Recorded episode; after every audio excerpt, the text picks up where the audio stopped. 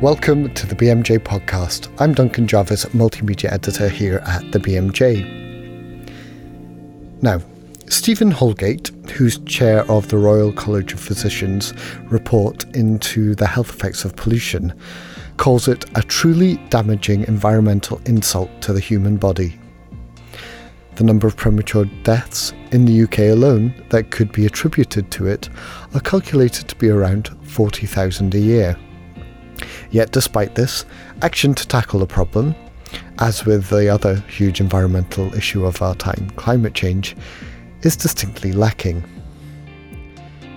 Someone who has an overview of that, through years of writing and campaigning for improved environmental standards, particularly to remove lead from petrol, is Robin Russell Jones. He's a dermatologist and chair of Help Rescue the Planet. And earlier, I talked to him about what should be done to tackle the problem of air pollution. Robin, you open your article with some really startling figures about the, the cost of air pollution. Um, in the EU, you say it costs, um, in rising healthcare costs, in excess of half a trillion euros every year. And more shockingly, um, half a million deaths annually are attributable to pollution. Um, those figures are extraordinary. So, where did you get that data from?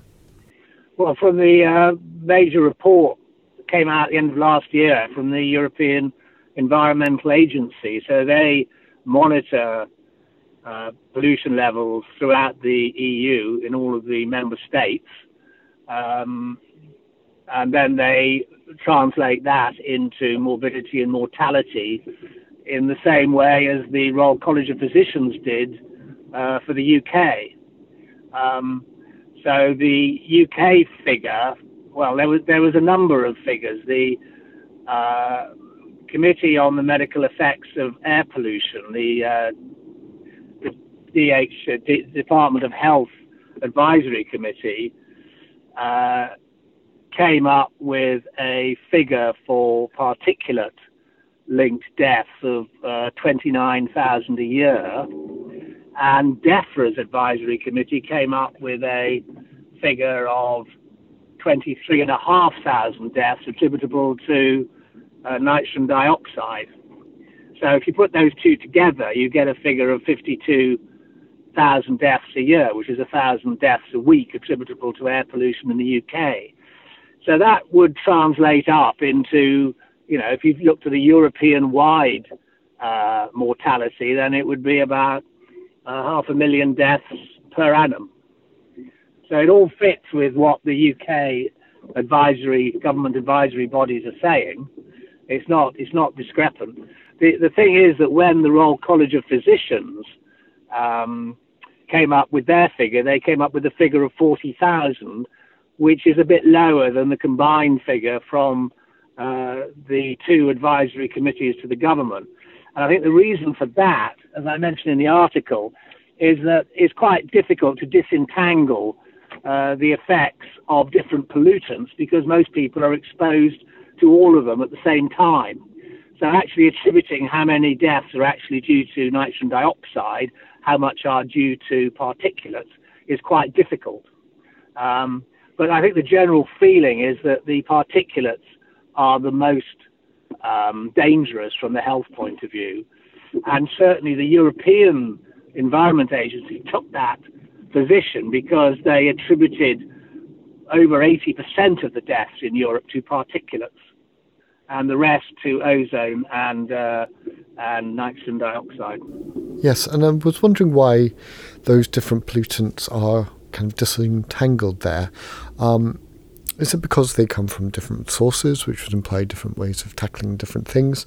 Um, and why aren't they just, you know, rounded up? Well, there's been quite a fierce debate about it. I mean, the um, the government, of course, is keen to look at overall emissions for the whole of the UK, um, and on that basis, they're able to claim that emissions have gone down significantly over the past three to four decades and by implication, they're saying that air quality has improved. Well, of course, that might be true of the whole of the UK, but of course, a lot of these are point sources of pollution in the country, power stations, which aren't particularly, which aren't so relevant as exposure in urban areas. And there's no doubt that in urban areas, the main source of pollution is um, is motor transport. Um, and diesel, of course, produces far more particulates than conventional petrol-driven engines, and produces significantly more nitrogen dioxide as well. So the two main pollutants in urban areas, which is predominantly traffic-based, is from diesel engines. So that's why diesel is a big problem. And do you think that's the most important thing to tackle, diesel cars? No, not just diesel. I mean, any anything that runs on fossil fuels. Hopefully, we can eventually get rid of, because I mean, the new the new generation of petrol-driven vehicles are using this technology called GDI, which is gasoline direct injection, and in fact, that technology produces even more particulates than does diesel. So there's a whatever you say about diesel, really you ought to say about the new generation of petrol driven engines as well. So that is why, you know, uh, motor cars running on fossil fuels and using the internal combustion engine is a is a is a sort of unacceptable technology going forward. Hmm. Now, if we look forward to the future, uh, in your analysis, you talk about a few ways in which air pollution can be tackled.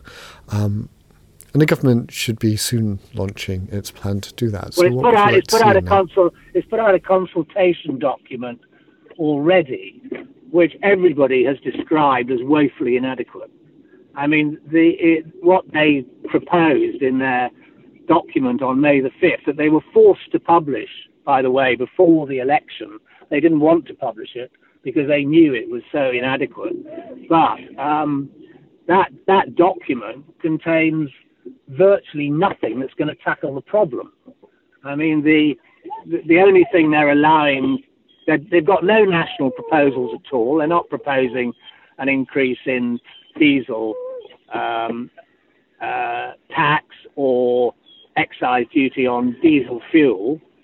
Um, uh, they're not proposing a diesel scrappage scheme. They're not. Uh, all they're doing is allowing councils to take action but the only really effective action councils can take is to introduce clean air zones whereby people are charged for entering uh, certain urban areas. But the government in the consultation document said this should only be used as a last resort.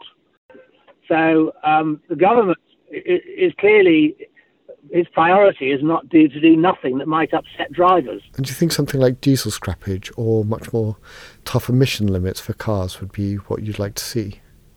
Well, um, the the vehicle emissions tests are set by the European Union, so the government cannot unilaterally change everything because um, you know they have to sell their cars into Europe and vice versa. So there is a sort of international standard which is set by the EU. Um, so I don't think the government's going to necessarily ditch that. I mean, the danger is they'll ditch it in order that in order that cars can be dirtier, but but that that's another another issue. They might well decide they don't want the EU air quality directive any longer, and then the case brought against them by ClientEarth would of course fail.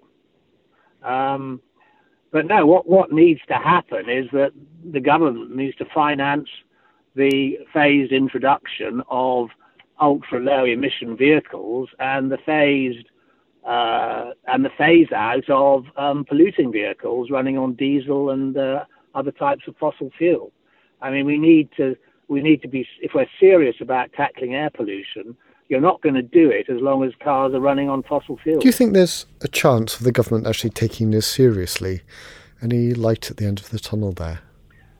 I, I see absolutely no evidence that the government has any interest in this. No, I mean everything the government has done has been to resist, um, has to resist change. I mean the the car manufacturers are very effective at lobbying government, the Department of Transport, and so on. And uh, they have clearly managed to persuade the government not to do anything that would upset drivers or cause them to change their industrial practices. But of course, it is a terrible dereliction of duty by the government that they put the interests of car manufacturers and the interests of drivers of diesel cars ahead of the public interest. I mean, the there is no doubt that the the health effects of air pollution is one of the scandals of the modern day, and the government has shown no inclination to do anything about it. The only reason they produced their consultation document in May was because of the court action that was brought by ClientEarth, um, where the government has lost repeatedly in the High Court. I mean, that's the only reason we even got a consultation document. What we clearly need is a new Clean Air Act, like the one in the in the late 50s, early 60s, that um, cleaned up pollution in London. But the problem we have with pollution now is more dangerous than it was in the 50s and 60s because the fact is that the particles being generated by engines, the nanoparticles, are very small.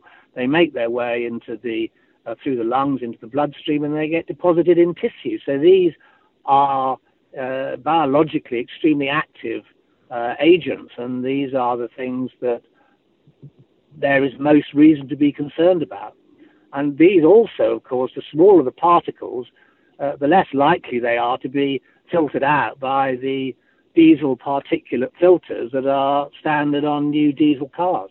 What's interesting is that there are quite marked parallels between the situation that we were faced with in the 80s trying to get lead out of petrol and the situation we're now faced with with diesel emissions.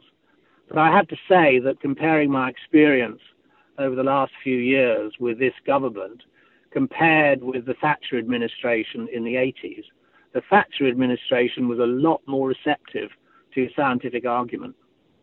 Um, uh, I'm not sure that if I was trying to get lead out of petrol today, I would succeed with the current cabinet because they seem to be remarkably resistant uh, to scientific uh, data, and they seem to be more or less oblivious uh, to public health, um, as demonstrated by the fact that they didn't do very much about the sugar tax, they didn't do anything about minimum pricing for alcohol.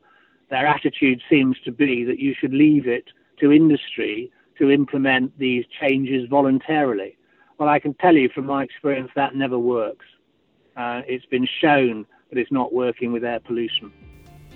Robin, thanks for joining us this afternoon. You're welcome. That's all for this podcast. You've been listening to Robin Russell Jones talk about his analysis, Air Pollution in the UK Better Ways to Solve the Problem, which is now available on bmj.com. If you've enjoyed this, make sure you don't miss out on more by subscribing. You can do that on iTunes or wherever you get your podcasts from, we're in most places now. If you have subscribed, then do rate or review us. It lets us know what you like, and it also helps other people find our podcasts. If you're really keen, then our full back catalogue, and that's literally hundreds of interviews, are all available for free on SoundCloud. Just search for BMJ Talk Medicine. Thanks for listening.